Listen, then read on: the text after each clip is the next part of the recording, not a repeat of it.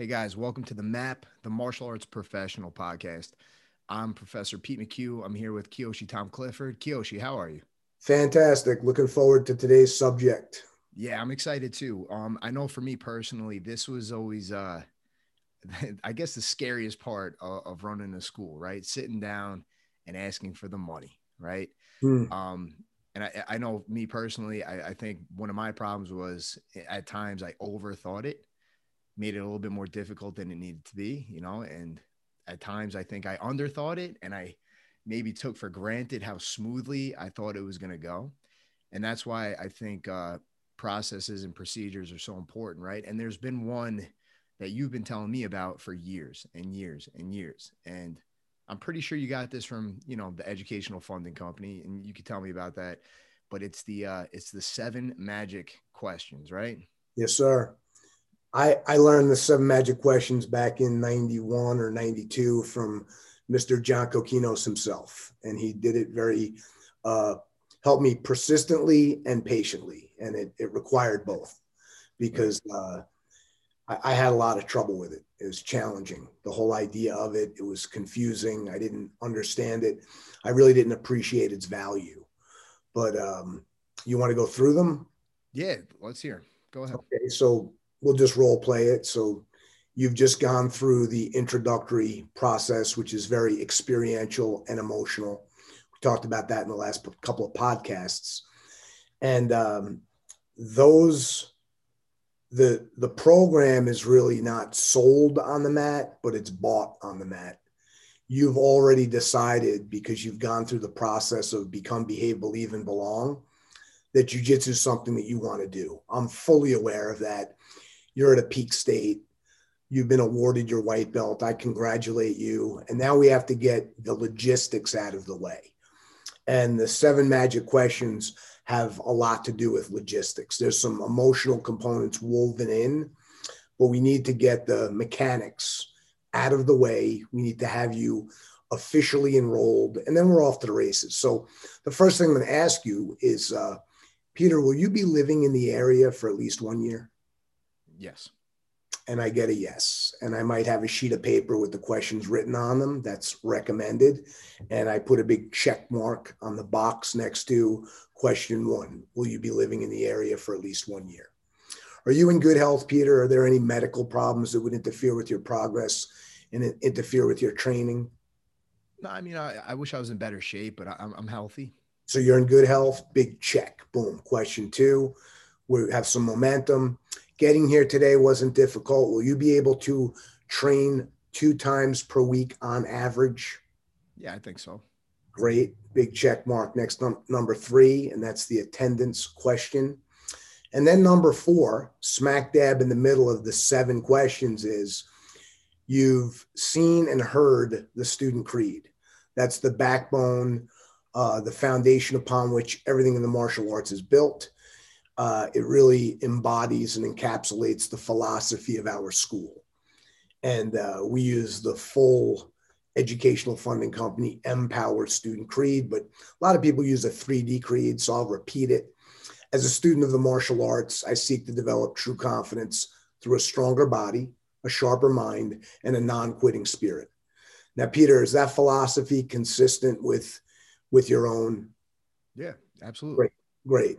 Martial arts is largely about self improvement, personal development, and that's consistent with your goals? Yes, sir. Terrific. Now, Peter, can you afford to budget $169 a month for your lessons? Yeah, I think I can make that work. Great. So we're up to question five. We've got five check marks next to the boxes. We have tremendous momentum. Do you have a place at home where you could practice some of the things you've learned in class, do some calisthenics? Maybe some strengthening exercises and some stretching at home? Yeah, yeah, right in my living room. Great. So that's number six. And then number seven. Now, Peter, this is perhaps the most important question. Are you ready to set a goal to build a stronger body, a sharper mind, and a non quitting spirit? I am. Let's go. Great. Congratulations. We have two options for the basic program. One is we can make six installments of X, or we can make 12 equal installments of Y. Which one would you prefer? I think the 12 monthly payments will work for me best. Terrific. 12 equal installments of X. Fantastic. And here's your agreement, and you're going to sign here on the bottom. If it's electronic, you're going to do it on a on a tablet device. If you're still using paper, you're going to do it right there on a sheet of paper. I'm going to give you the pink copy, and I'm going to keep the yellow and the white copy for my own file. Nice. Congratulations, Peter. Welcome to the school. And now we're off to the races. So here's a an important question I have for you. Um, so those are the seven magic questions. What's magic? Right. What's magic about them first? One is it it it keeps our conversation from going north, south, east, and west. We we don't get into a conversation of uh, who do you think would win in a fight, Batman or Superman, or you know, is yeah. is is you know who's the best fighter in the UFC? Uh, make a muscle. We don't we don't go into the woods with the thick of thin things. We don't get into a lot of ridiculousness. The second thing it does is it it shifts the dynamic of the conversation to one where, you know, Peter, you did a great job on the mat. You've earned your white belt. Everything checks out so far. We just want to make sure that we can approve you for full full enrollment. So we got to get these questions out of the way. So I, I think another important question I have, and you know, even like as a student, is it those specific seven questions that are very important or is it just the fact that you're leading the charge and directing the conversation so could it be uh, like five magic questions that don't even sound like the ones that you just asked it could be but the reason why those seven have so much value is the the main legitimate reasons we're going to break an enrollment and I, I have a cancellation policy. People can people can fire me anytime they want. I think you have the same policy. Right. Correct? Are you holding anyone to an agreement? We have a 30 day cancellation policy which honestly we we rarely enforce. All right let's talk about that quickly because it's an important distinction. So as a landlord my tenants uh, most of them my commercial tenants who have businesses of their own, I have them on five and 10 year leases. But I have what's called a six month good guy for nearly all of them. And the six month good guy means that if they give me advance notice, they're only responsible for the next six months of their rent. And on, on month seven, after they've given me notice, they're released, they're held harmless from any further liability or uh, they're, they're let out of the lease. I let them right. go. So, what does that mean to you in plain English? Uh, it means that you don't really have a five year lease, right? Exactly. It means I have a six month lease. So here's this is also important on that mm-hmm. topic. Mm-hmm. We it's well known that we don't, and you know, I, I think maybe I could train my staff a little bit better. Um, we're very open that we don't quote unquote have contracts, but we're we're very specific in is that when we enroll somebody, we do not tell them that, that it's month to month, that they're enrolling into a 12 month program, yes. that it's expected that they train in that specific program for 12 months. Yes. But if something ha- life happens, you know, we, we don't hold you to a, a contract. Yes. Yes. And, and, and the main ones that happen from a legal standpoint that allow them to get released from it, even if it was a hard contract with teeth, is their health. If they get a medical reason for not being able to continue, they're released. If if they are uh, unable to attend because they live 25 miles outside of the radius of the school, in most states, they're released from further obligation. So those are logistics, but I'm not concerned with holding them to the agreement. I just want to know as an instructor, are they going to be around to benefit from the program? Right. I want to know up front, like I'm only here for a month or two. Well, that changes things. Doesn't mean I'm not going to allow you to train, but it changes our expectations, doesn't it? Right. Yeah. Okay. And the same thing with, well, I I I have a major heart condition, and you know, but I I sure like to spend some time in your academy. I need to know that up front. I'm not gonna I'm not gonna disqualify someone because they have a comorbidity, that would mean that nobody would be able to train. Right. I mean, everybody's got a comorbidity apparently. Yes, sure. But but I I'd like to know that. Now, there's all sorts of, you know, HIPAA uh, regulations that really you don't have to tell me. If I ask you whether or not you have a medical problem, you don't have to tell me. But I want a record that, well, you didn't tell me. I want to have this sheet of paper that says that Peter told me that he didn't have any health issues. He said that there was nothing that was going to interfere with his ability to participate. I also want to know that you're able to attend at least two times per week. Now, in your program, you might allow people to come more than that. We both know that a lot of the people who come more than twice a week, there's a name for them. It's called instructor. You know, five, six, seven, eight years down the road, yeah. a lot of the people who train more frequently turn out to have martial arts schools of their own. Yeah, I know what you're saying because it's the people, and this is we do ask that question all the time. And mm.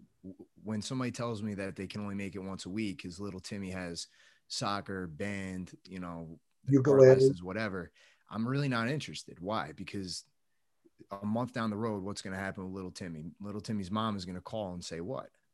Trainus interferus. He's got some other activity conflicting yep. with his ability to. Pres- so I want to know that up front. Yeah, I'm with you. I just want to know it up front. So, so the logistics are important now.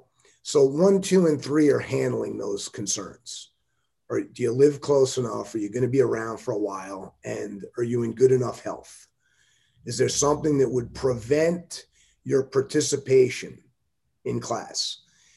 It, you don't have to be in great shape. You can even have some health challenges, but are you able to participate?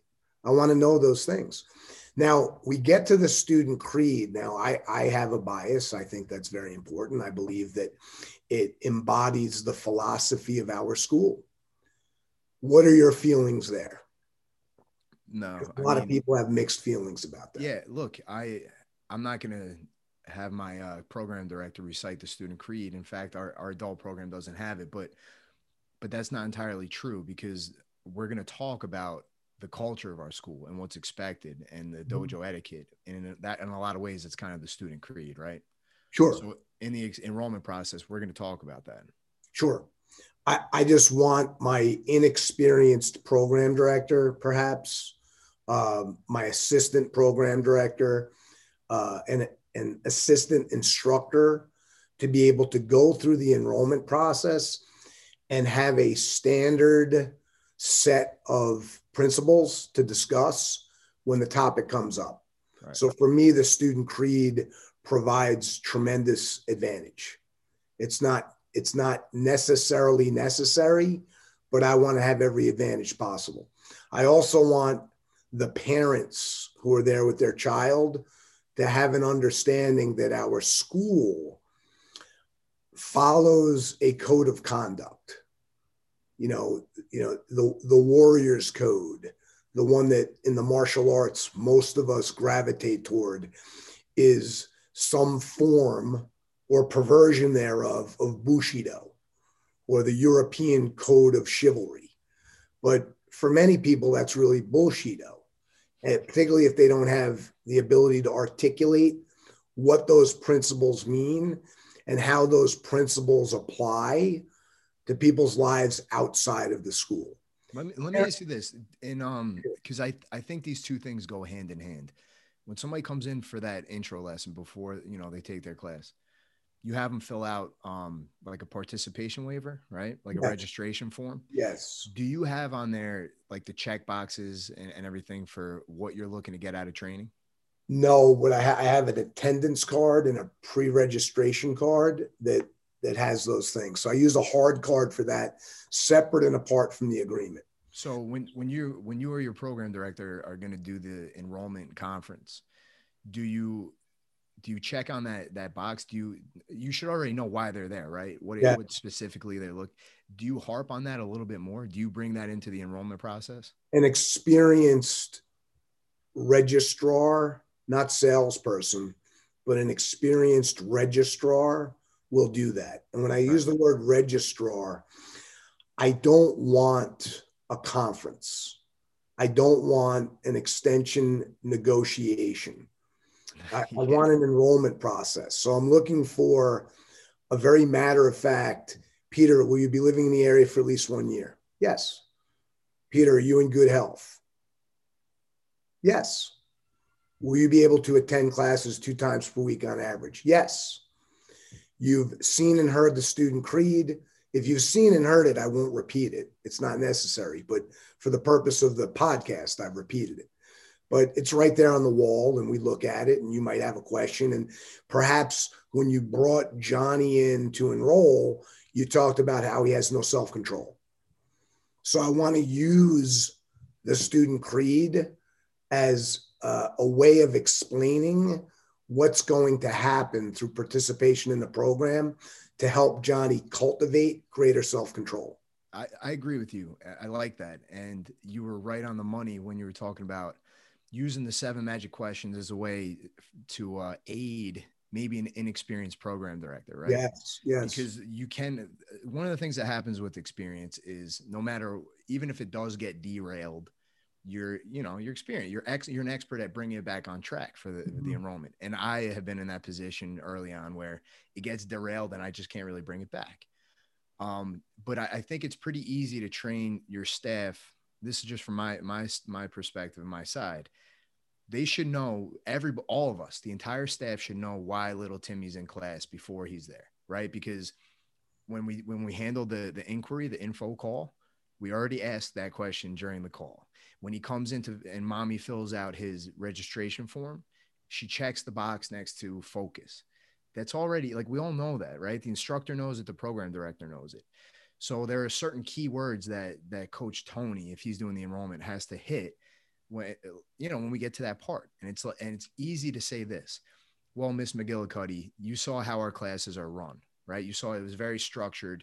You saw, you know, everybody standing on their piece of tape um, it's you know very professionally run. That's really going to play a huge role in building Timmy's focus. I think you know that's the same vein accomplishes the same thing maybe as going over the student creed. What do you think? It certainly does. It certainly does. Again, I just I find there's so much value in in having a code that the entire dojo recites and agrees upon. There's a there's a power in that that unless you're using it, it's difficult to appreciate. And I can tell you, like, the last thing that I wanted to do, I remember Mr. Coquinos telling me that you need the student creed. So, you know, so for for listeners who don't have a student creed, get yeah, they, yeah, and if if you if you don't, I would say that you do. You just haven't written it down, and a short note's better than a long memory. You have a philosophy. Right. You, your your martial art and your school and your particular method and your own personality and character, they come out in your program. But if you can uh, codify it, it would have, it would, I would argue, I wouldn't argue, I would just propose it has more value. So let's continue. So we're doing this standing up, by the way. We're not sitting down in an office and closing the door and making it extra creepy.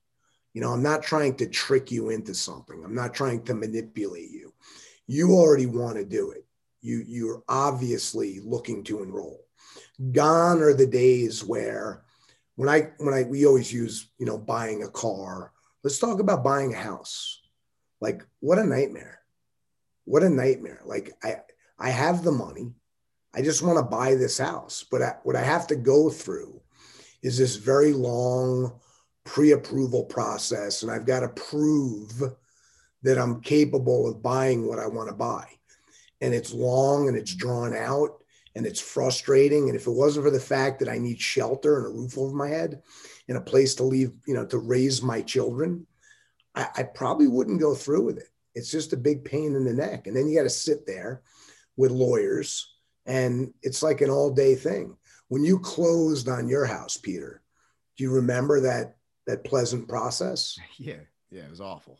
Okay, now we're talking about a half million dollar purchase. We're not talking about uh, you know 189 dollars a month for lessons. So just let me. I'm, I'm just playing to play devil's advocate. Yes. Um, and look, I have a very very short uh, conference. Wouldn't it? You know, because you say ASAP, right? As soon as yeah. peak. Yes. What if somebody sits down, they just took class, and she's got her checkbook in her hand? Mm-hmm. Do you still ask all these questions? Do you still go over the student creed? Isn't it just let's get started? I, I do, but but as you gain more experience, I've already said to you, Peter, Do you live in the area? Will you be living in the area for at least one year? Yeah. Oh, your daughter goes to the same daycare that my daughter goes to. Great. And you live over on, you know, 1313 Mockingbird Lane with the Munsters. Like we've already done some of this. We've already talked about um, you had a knee injury back when you played football and, you know, your knee's a little bit loose, but you're able to train around it. We've had this discussion. We've talked about your ability to participate, and you're definitely going to be coming twice a week. So a lot of these things we've already gone through, but take out the take out the egg timer right now, and let's time this. So you ready? Will you be living in the area for at least one year? Yes. Are you in good health? Yes. Can you attend classes two times a week on average? Yeah, I think so. Fantastic. Here's a copy of the student creed. It's on the wall. It's consistent with with your own thinking and you feel like this is going to enhance and not diminish the quality of your life. Great. You can afford $169 a month for your lessons. I think so. You have a place at home where you can practice? Uh yeah. Are you ready to set a goal to build a stronger body, a sharper mind, and a non-quitting spirit? I think so. Let's go. Yeah, that's like 30 seconds. It was Now, now if you haven't 33. It was 33 seconds. if you haven't memorized them or if you don't have them written down, like it it would take forever. Yeah. You know, for example, So like let me all right, let me ask you this as well because you know, people listening, we're gonna have some people who have been doing enrollment conferences for 10 years. Some people they don't need it. They don't need it. So let me ask you this. Like for you know, you and I, we've been doing extension conferences. I've been doing them for 13, 14 years. Mhm. What kind of leeway would you give yourself? So, right? Like, do you, do you get I- most of these through a conversation before class even starts, or is it no I- matter what, you're going to sit down with a checklist? I would say the most effective way is to just have a checklist. Yeah. Yeah, I don't I don't think people are under the impression that you're cheating. They don't think it's No, like I think I think it actually does the opposite. I It- think that's exactly right. It's on it's on a hard card. It's not on a computer. You actually check it off with a pen. I know, I know that you know there's contagions, but I recommend the pen, and uh, and they see it. It's it's kinesthetic. It's visual. It's auditory. It's a it's a tactile experience, and so is their signature. Yeah. But I also want the momentum of the yeses it's not uncommon for people when they're parting with their credit card to uh, to say some ridiculous things. And i want the inexperienced registrar to not be thrown off by those ridiculous things. Let's talk about a couple of the ridiculous things. Oh my god. Oh my god that's so expensive. But if you paused and paid attention they're taking out their purse or their wallet while they're saying it. So Yeah. you shut up. You let them say what they have to say. You don't you don't interfere with their ability or their desire to express how much how expensive they think it is. That's okay. But they're handing over the credit card. Do you, do you have any card. real quick? Do you have any advice for somebody who is scared to ask for the money, or is uncomfortable asking for the money? Of course I do. And that's a big part of this is do you believe in the value of what it is that you do? A. B. Did you think that they expected to come in and, and not pay for it? Are you under the impression that they came in and they thought maybe you were going to pay them to train? And you know, when you when you put it in that context of how ridiculous that would be, then it it often helps someone get over the the fear. do you have do you have like a specific like how do you ask for the money you just did the extension conference do you say so you asked the, the the seventh question is are you ready to you know set the goal to create a stronger body sharper mind and non-quitting spirit? They say yes. What's next? There's two cash options. credit or charge? Um, I don't say that, but that's that's a that's a that's a good question so because just well, it's important you don't say yes or no. right. So when you say, you know, when you use the three C's, you know, cash, credit, or or check, um, then they're not. You're not saying, do you want to do it or not? So they're going to pick one of the three, and any of those three are okay. Am I correct? right Right. So so that's an easy one. Is you want to give three options, and you can live with any of the three. Eh, look, I know these might sound like ridiculous questions, but I know from experience, like I can remember being a 23 year old kid, never being in this position before doing enrollments and being going through the ex- extension conference beautifully and then getting caught up asking for money, feeling awkward asking for money. So let's let's do a little bit of a reality check. And you know, I know a lot of people are listening and and that you know, you have all kinds of people listening, I hope some are just they just opened up their school and they're struggling and they're they're having difficulty making the rent you have other people that are having no difficulty at all paying for their mortgage you know it's it's you have both ends of the spectrum and you have everything in between i'm not talking about the mortgage in their home i'm talking about the mortgage, mortgage on the building yeah. where they have their school but you have people who are struggling to make ends meet pre COVID, during COVID, post COVID, you're going to have both extremes and every other level in between. But let's talk about this. Let's talk about when it comes time, you have an exit strategy, you're ready to move on. We don't retire from the martial arts, we retire when we expire. But there might come a day when we want to pass our school on to someone else and we might want to pass it on in the form of a sale. We might want to sell our program to one of our students, one of our staff members, somebody who's grown up in the dojo and they're looking to open up a school. And when they're looking to open, you're looking to exit, and it's a match made in heaven. Part of what's going to give them the confidence to take that step forward is having a system in place where they're not able they're not only able to run the school successfully themselves but they're able to train and develop others who are going to help them for you know look i was i was 20 years old going to china for 3 months out of the year and i had to leave my school in the hands of staff members volunteers people who weren't even on the payroll if I didn't have a system in place, if I didn't have a methodology, if I didn't have a, a blueprint for them to follow, I would have come back from China with no school. Right. But what happened is I would go away for two, three, four months at a time. And when I got back, the school would have, will have grown. It got bigger. It was better. It was better than it was when I had left it. And a lot of that has to do with the strength of the individuals involved. But an enormous amount of that was John Coquinos empowering us with a process, yeah. a process that could be replicated. So give me some more of the obstacles. Give me some more of the, you know, what happens when when people are trying to enroll students for the very first time and they and they they run into trouble. Well, I mean, you know, we all have the the common objections, right? Um, I think we already covered a few of them. The first one is people are scared of contracts. Um, I don't know, man. I don't know many schools these days who do hold people to the 12 month. I don't either. I don't either. And again, I, I think it's a mistake. Like I used to think it the other way was a mistake. And look, the world might change and I might change my mind. But right now, having a binding agreement is a deal breaker.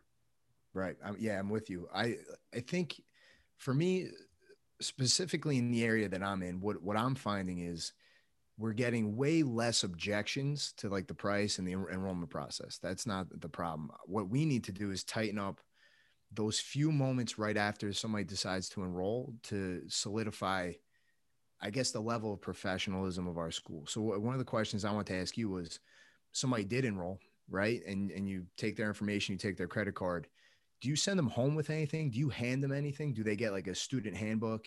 Do they get a t-shirt? Like, do they go home empty handed?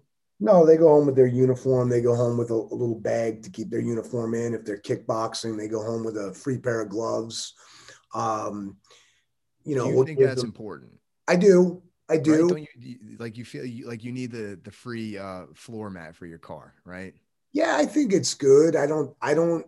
Yes, I I think that it look everything we do is going to enhance or diminish their experience and whatever we can do to enhance their experience we should do so you know a little package that they leave with is certainly beneficial I, I highly recommend it. What do you give out? What are you doing to? We, we have a like I made a, a nice looking student handbook. Like uh, I got it professionally made. Um, it does it end up on the floor of the car? Maybe. But I Mhm. just think you could see people appreciate having like you when you hand them something they appreciate. It, it just seems like more professional. I think. Yeah, I Um, I- I think it. I think it is. I think the most important thing for them to leave with though is their is their kimono, their uniform. right. You know, their white belt. You know that or their gloves. You know, something that has to do with their participation. But the handbook is helpful. It it, it might end up on the floor of the front seat of the car. Might it might end up. They go home and they they read through it. Yeah. I don't know, but it could. It doesn't hurt.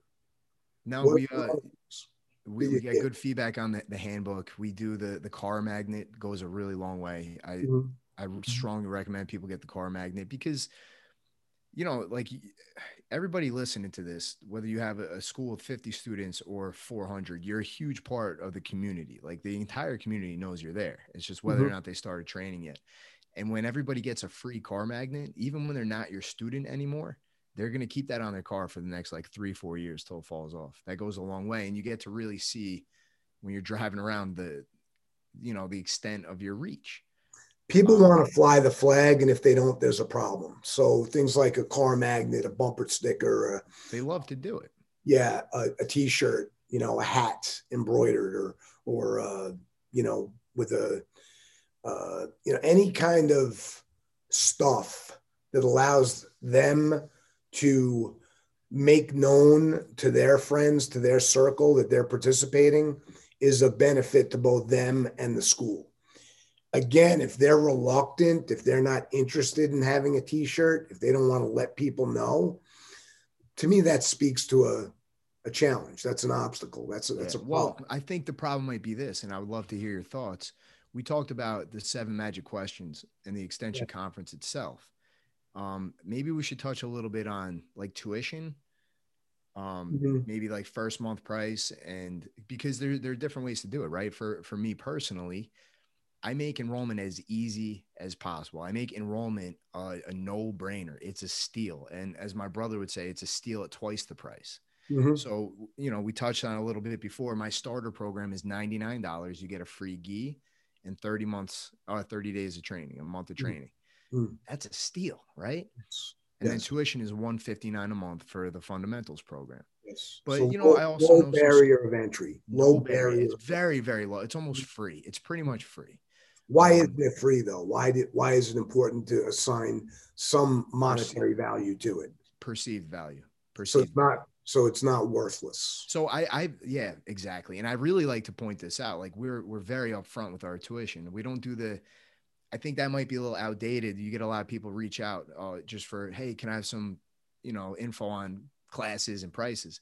We're upfront. Yeah. It's $99 for your first month and it's 159 after that. And I like to point out that it's 159 after that, even before they, they decide to enroll.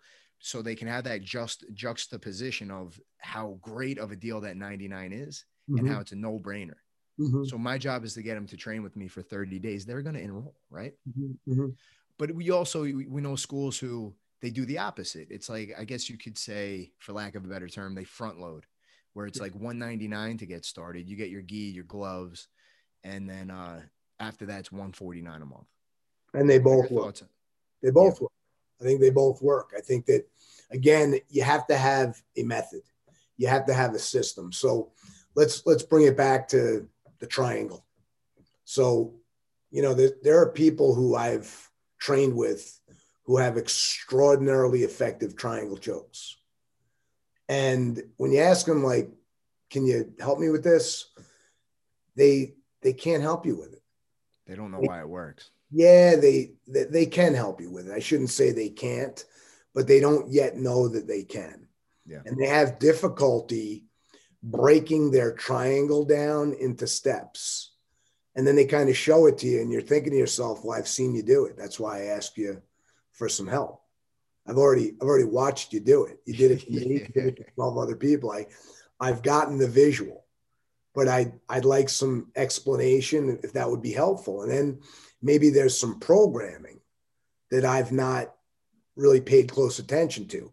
maybe there's some steps and, and those steps would help me. And then, of course, I have to go back through the process of applying that triangle. And then maybe I go back for more information. But a lot of times, the people who are extraordinarily skilled, they're at the, the stage of unconscious competence. Right.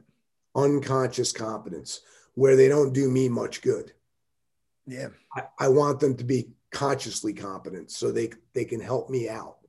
Now, why do I bring that up? Because the enrollment process, if you're really, really good at it, one indicator to me is you're not reluctant to let somebody else do it. Yeah.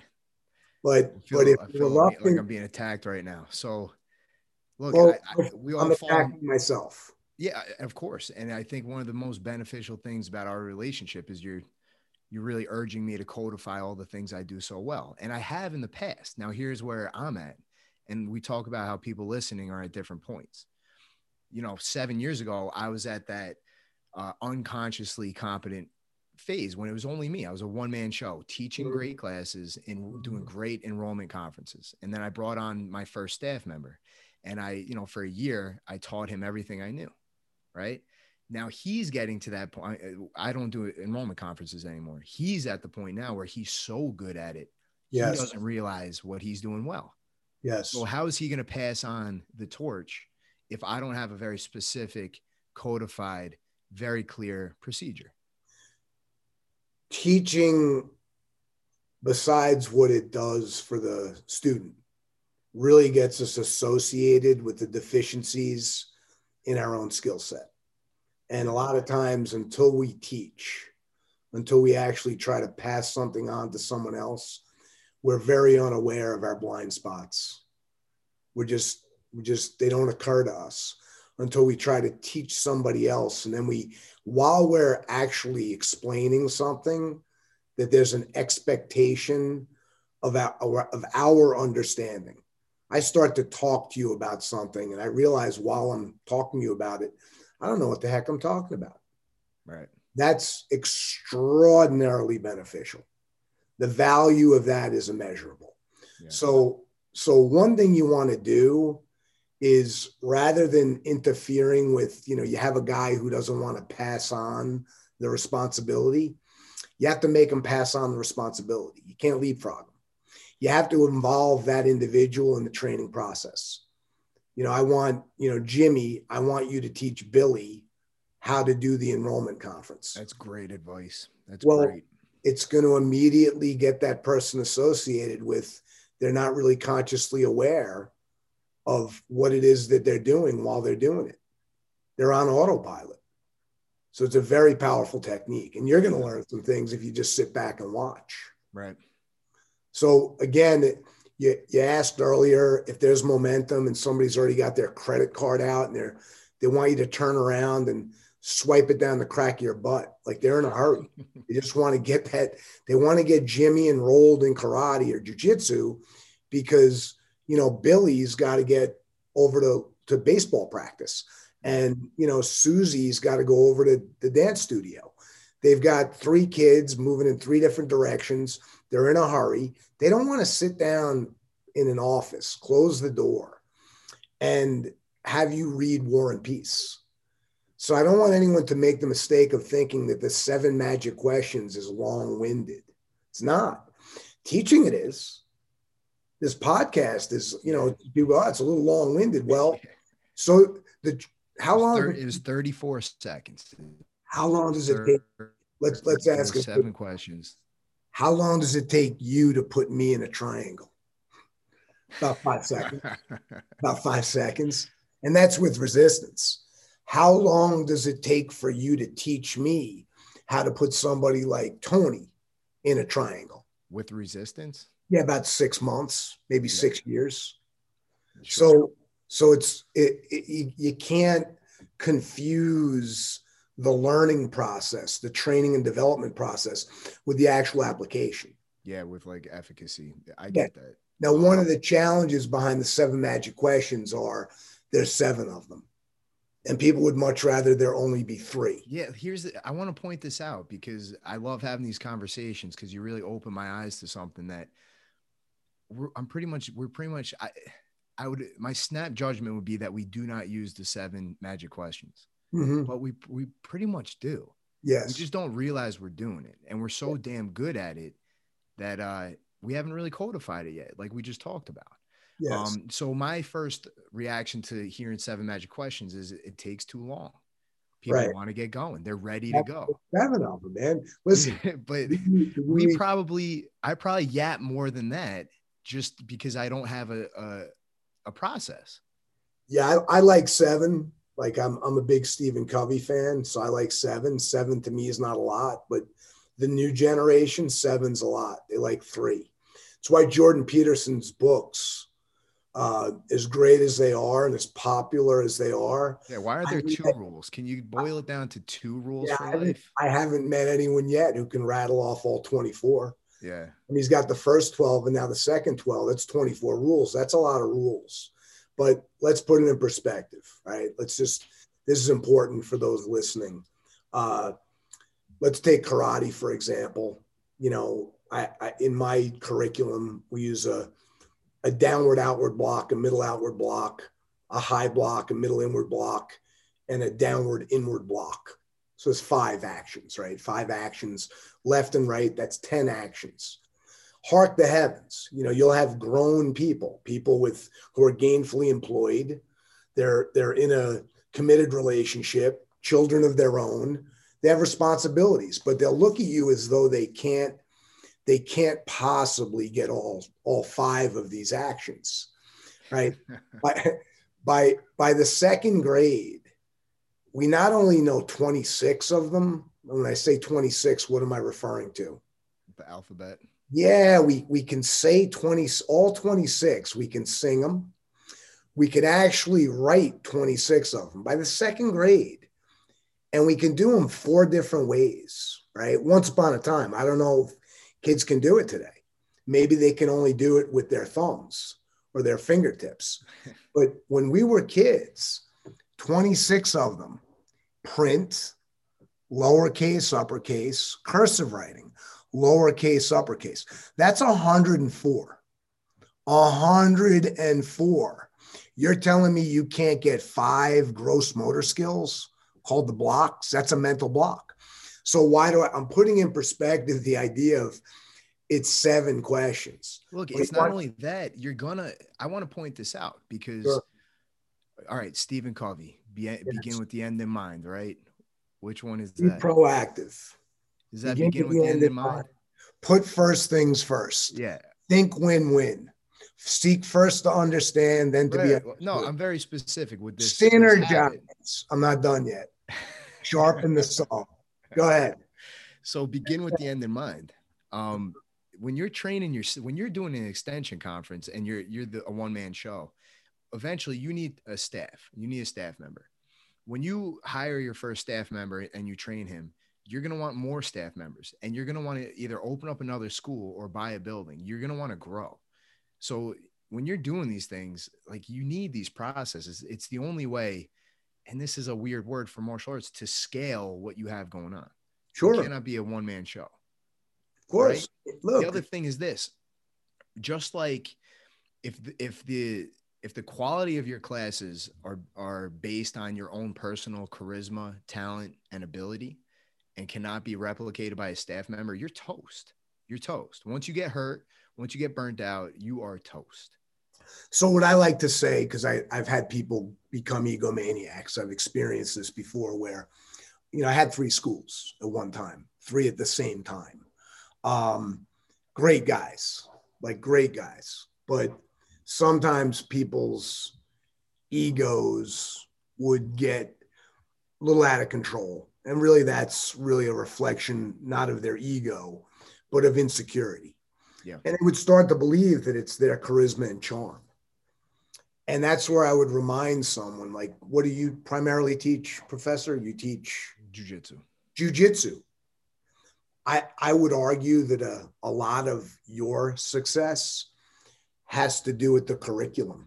Oh man, jujitsu does all that. When people tell me that I've changed their life, I'm like, jujitsu does the heavy lifting. Karate does the heavy lifting.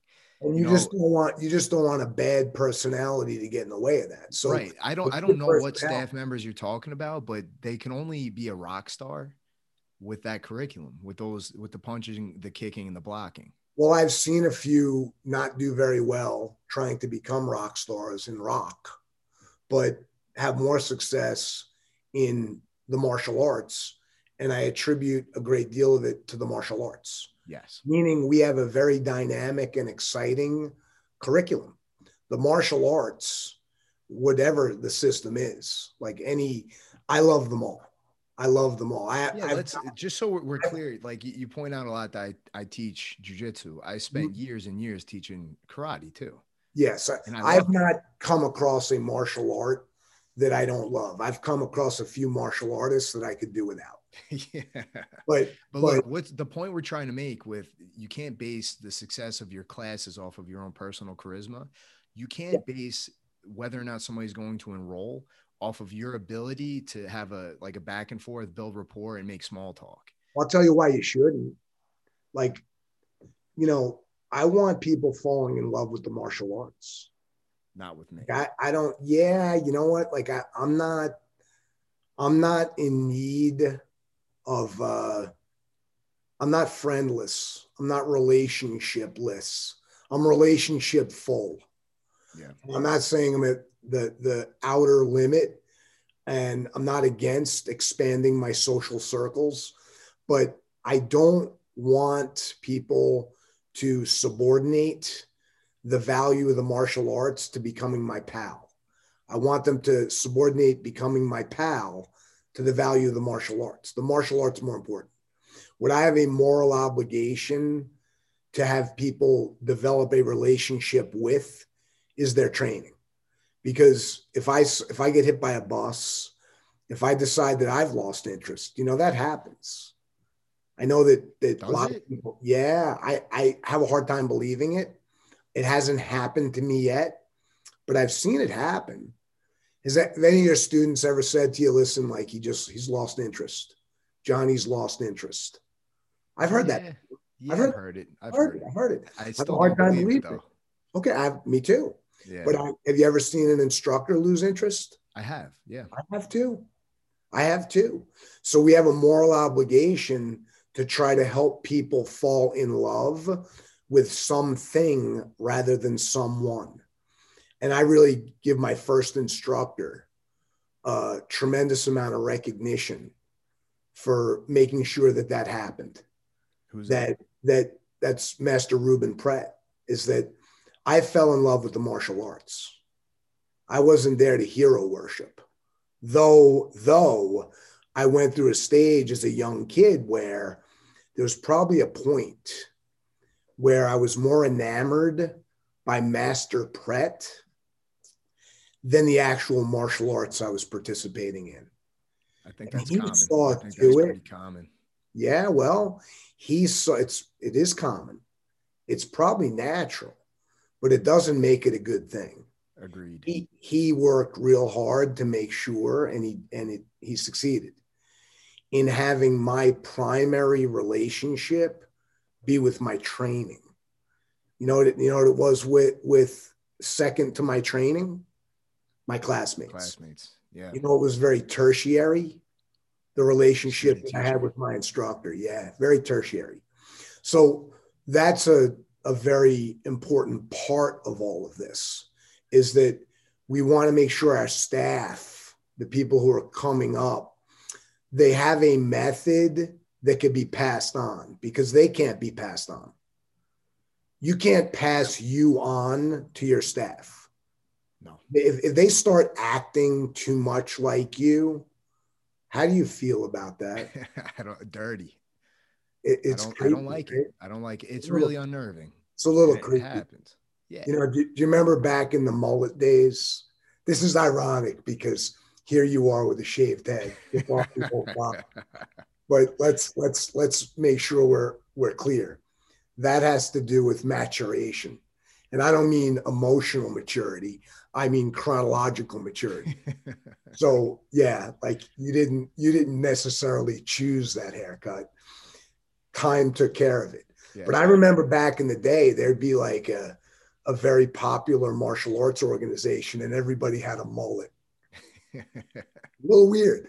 A little the instruct because the instructor had a mullet. Yeah, it's a little weird. It's a little weird. It's a little strange. A little bit Look, odd. I think we'll we can have one of our episodes for sure will be about staff development and things like that, and we could dive into that a little bit. Sure. I think there are times, and to a certain capacity, you have to inject a lot of yourself into your staff, and it's only natural that they're they're going to mirror, mimic, and steal a lot of your mannerisms and your verbal cues and things, and they should, just like they should mirror, mimic, and steal the way you do a front kick or an arm lock. And that holds. I know what you're saying. Your job, our job, is to as soon as possible let them swim on their own and that and that one of the best ways and first ways to do that is the extension conference. Your staff has to be able to do this on their own. There has to and be. They a, cannot do that on their own without this process in place. Yeah, the method. If you can't replicate the method, it's not a method. Right. It's it's there's it's got to be pragmatic. There's got to be a process. So so give me let's let's close with with some of maybe one or two other concerns around an enrollment process. Let me throw one out. Don't make it a negotiation. Don't ask questions like, would you like to or not? Are you going to or not? Act yes or no. Say again. Act as if, as if they're. It's a guarantee they're going to enroll. Yep. They want to. They want to enroll. They want to enroll. Um, uh, act as though, act as if, but it's always A or B. It's never yes or no. We have option A, we have option B. And, and you always make option A and option B options that you can live with. So I let you get my way. What about this? Do you have any questions for me? That's okay. I prefer that I have questions for you. I want to make sure that I'm not I'm not a control freak dominating the conversation like I am right now. What I want to do though is I want to ask you questions that are going to help us both get the very job done that's in your best interest, which is the enrollment. Right. I don't want to go into a rabbit hole. I want to make sure that the all of the questions are converging toward you being an official member of the school. That's what you want. That's what I want. That's what the dojo wants. That's the martial arts decision is that in order for you to benefit from this, you have to actually be enrolled in the program. So it's A or B, not yes or no. I don't want a negotiation uh, as quickly as possible without leaving anything out. So you said earlier, like, what if they're waving their credit card up and down? I still want to make sure there's an understanding. I, I, I am not making them jump through hoops, but there has to be an understanding that you've qualified for this program. I like that. It's that's eye opening for me. I like that because another thing that that solves is they don't walk to the car thinking they made a rash decision or that they got pushed into anything too quickly. The day is going to come where people can enroll in a one year program online. That day is coming. I mean, a lot of people are already making that. I think it's yeah. I think it's there. Yeah, I, I, I right now don't like it for myself. I might change my mind. I don't mind people purchasing a trial program. And it could be a three month long trial program, but I don't like a trial program that long. I think a 30 day trial program is about 29 days longer than it needs to be to find out whether or not they love it and whether or not we want them to become a member of the school very quickly summarize for me why you give them 30 days. It's a fail safe, I guess, for what us. What really happens? I mean, the third, it, it's an illusion. The 30 days is an illusion, and they can take it if they want it, but we just, it's just one way to lower the barrier of entry, which one barrier of entry is, is commitment phobia. So it's not really bait and switch because the option. No, not at all. Not at all. But how many people take advantage of those 29 extra days in contrast to how many people enroll as soon as peak? The vast majority of people actually enroll as soon as peak. The vast majority of people enroll after their first class. I, and, and a lot of that is because of my my top notch program director. I think. Well, don't you use it as a as an eval, as an evaluation for how well the professional team is doing? Meaning that when they enroll on day one, it it, it has to do with everyone's doing a real good job, and we're not interfering with the power of jujitsu. Look, if you don't enroll on day one, it's not jujitsu's fault. Agreed. You come to my school and you don't enroll on day one, it's not karate's fault it's it's me messing it up. I've diminished your perception of the inherent value of the martial arts. That's how i feel about it. I don't feel like you know karate messed up. I agree. I interfered with with your opportunity to experience the martial arts in the way that it should be which is delightful. It should be you know it's it's it's rewarding. It's uh it's exhilarating it's empowering. And let, let's finish. Let's finish with this. Everybody wants the same thing. They want power. And that scares people. But that's what people want. They want power. What's an example of that? What is what does mom tell you uh, is the reason why she brought Jennifer in for lessons? What mom what might mom say? She Jennifer is too shy. She wants her to be more confident. Confidence is what? Power. Jimmy's not behaving very well in school. Jimmy's a, a, a disruptive influence. In He's class. got no self control. And what's self control? It's power. What's physical fitness? It's power. What's the ability to defend yourself? It's power. It's power. You know, in Chinese medicine, there's there's two main issues with energy. We either have to disperse it because there's an excess, or we have to tonify because there's a deficiency. Uh, when a child has no self control, they often have an excess of what? Energy and an inability to control it. They have an excess. And we want to we want to teach them to harness it and reel it in. And when somebody has no self-confidence and they're afraid, they're scared, they have a deficiency. And we have to tonify. We have to add energy. We have to bring knowledge and skill to the table. So, from that perspective, and that's the lens through which I see it, that's that's what I want to provide people with an opportunity to perceive themselves when they step onto the mat. All I can do is interfere with that or remove the interference, but it's already there. My job is to remove the interference. Does that make sense to you? Yeah, and I think when you approach your extension conference through that lens, all those things that, that I said were difficult become easy. So when you get a lot of objections, what does it tell you? Probably the class wasn't as good as it should be. It was interference. Something, yeah, or or maybe I'm not conveying what we we do clear enough.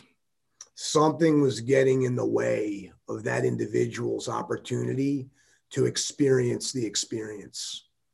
I mean, if you believe in your martial art, I don't want to say believe in. I like I I I, be, I when I say to my kid, and you knew you your your grandfather is my father, so like you remember your grandfather.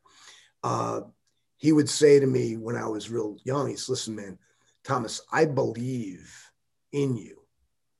And what he meant by that is I don't believe you. I believe in you. See, I don't I don't believe in the martial arts. I believe the martial arts. Yeah. I believe the martial arts. Like if I believed in the martial arts, it would tell me that the martial arts has not quite convinced me yet.